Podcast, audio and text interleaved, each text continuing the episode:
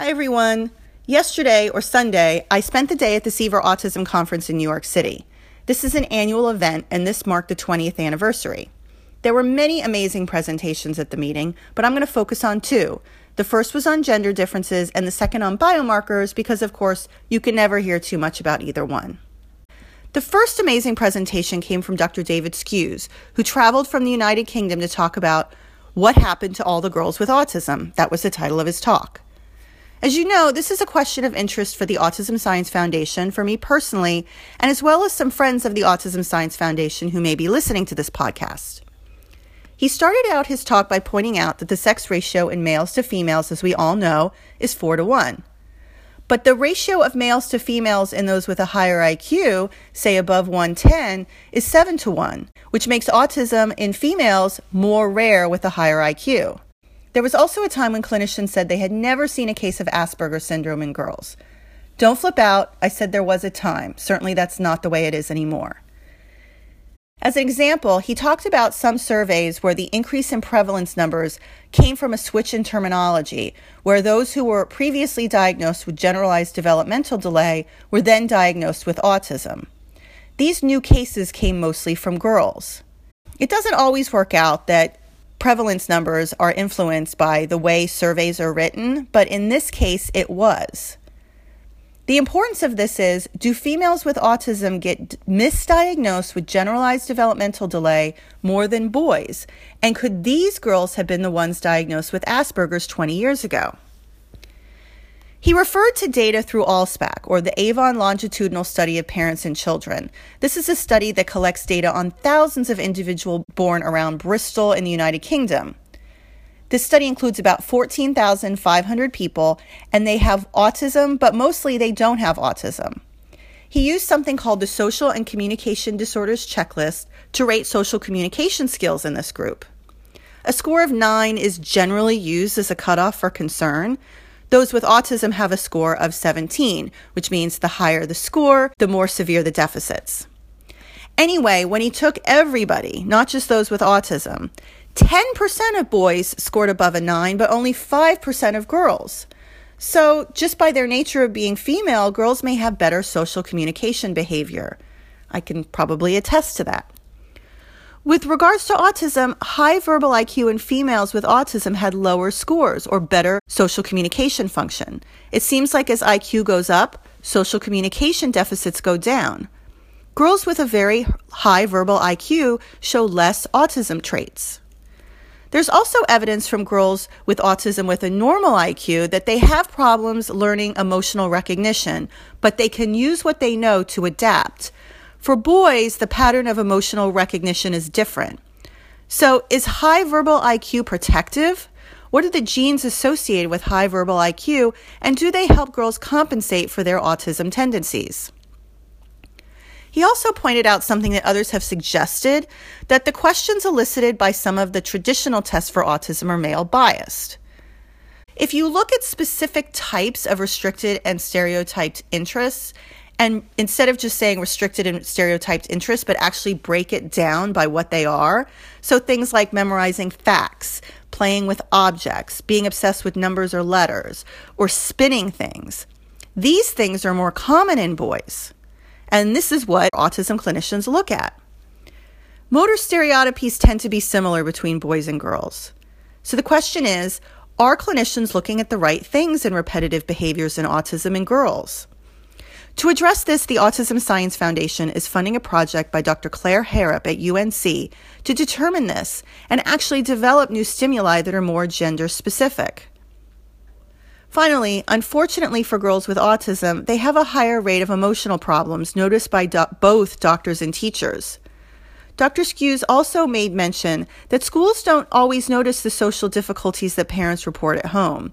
It's incredibly frustrating to see a child struggle socially, but hear that she does her work at school, so there's really no problems there. This is a real issue. This could be because girls have social challenges, but yes, they can sit quietly and do their work and not give their teachers a problem. So instead of saying she has no difficulties, Teachers should ask Does she cause us any difficulties?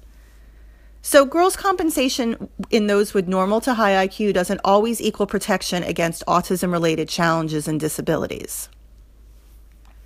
You may have heard some of these facts before, and I know I've been spouting them constantly in previous podcasts.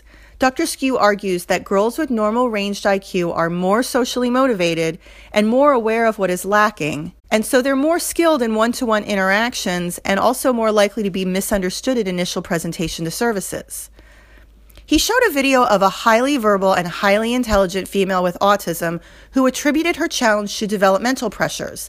That people give boys more slack for their hyperactivity and social missteps, but not girls. And girls with I- higher IQ have to work harder to fit in. A view that is widespread in Europe is that there are more similarities between boys and girls in social communication functioning, but most girls with autism are being missed. Wouldn't it be great to have another way to diagnose autism in girls? Perhaps like a biomarker? Well, let's get on to the biomarkers talk. The reason why biomarkers or biologically based signals that detect autism is important is because autism is so variable. To tell you something you already know, people with autism vary greatly. Some are not verbal, some are highly verbal. Some are boys, some are girls. Some have medical issues, others don't. So, no two kids with autism look alike. That goes not just for their behavior, but their genes and the signals in their brain. So, one way to approach this is grouping different types of autism together based on potential biological or behavioral signals so treatments and interventions can be more personalized.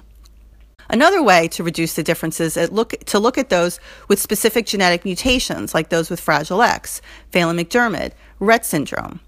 The end goal is to understand which treatments will work best for which people.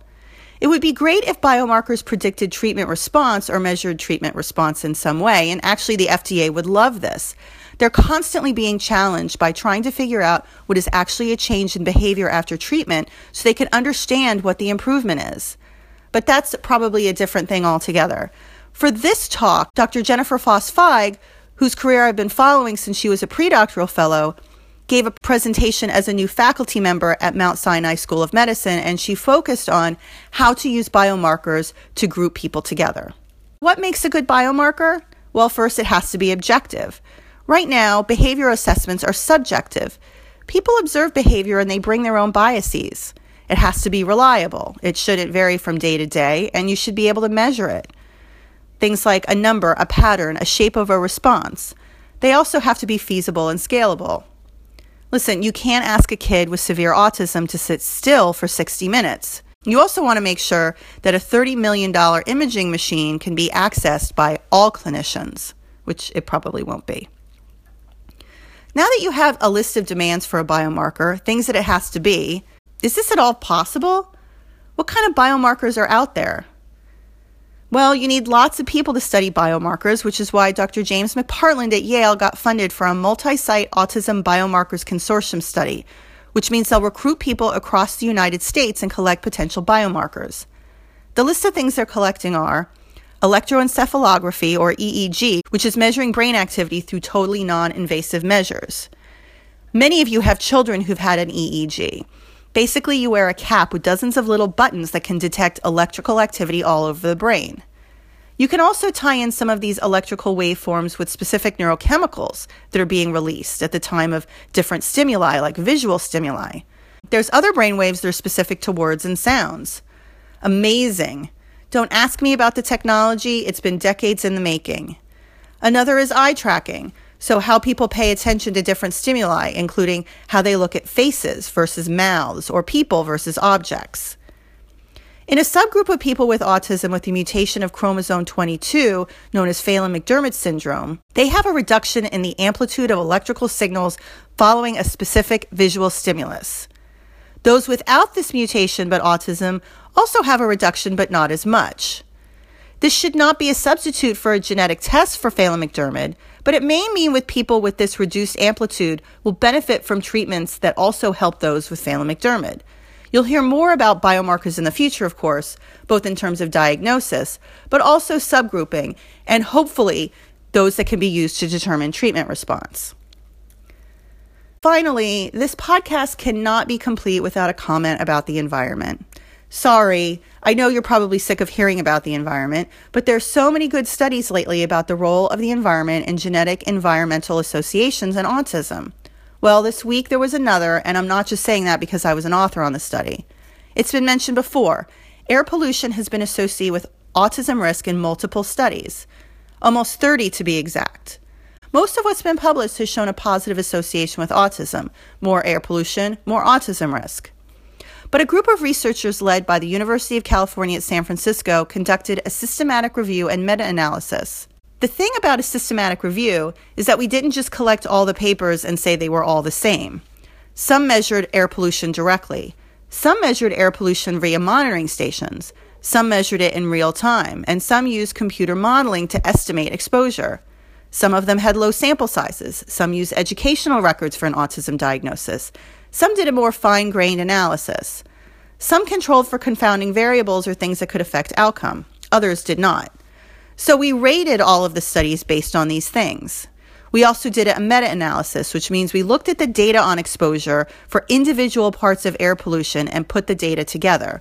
Remember, air pollution is not one thing. It's mixtures. It's mixtures of little pieces of dust, of metals, of chemicals, of particles, of gases. Some or all of these things can be measured individually and quantified. And also to introduce some variability, some countries have lots of air pollution, others not so much. Right now, if you're wondering how or why anyone can do a study on air pollution and meet all of these strict criteria, stand in line. These studies are so incredibly hard, but remarkably, the studies have been consistent. In the end, after all of this, we found limited evidence of an association. This does not mean no association. This means given all the variability in designs and all the outcomes in measurement and modeling, there was limited evidence. However, when it came to particulate air matter, which is just solid junk in the air in different sizes that you breathe in, the association was the strongest. And just to put in my normal plug for genetic environmental associations, only one study had stratified by different genetic markers in the role of studying air pollution and autism. So there's that. I'll put a link to this publication in the asfpodcast.org description. Next week, we're going global. You'll be hearing from Andy Shih at Autism Speaks about the First Ladies event and how they can be the most important advocates for autism.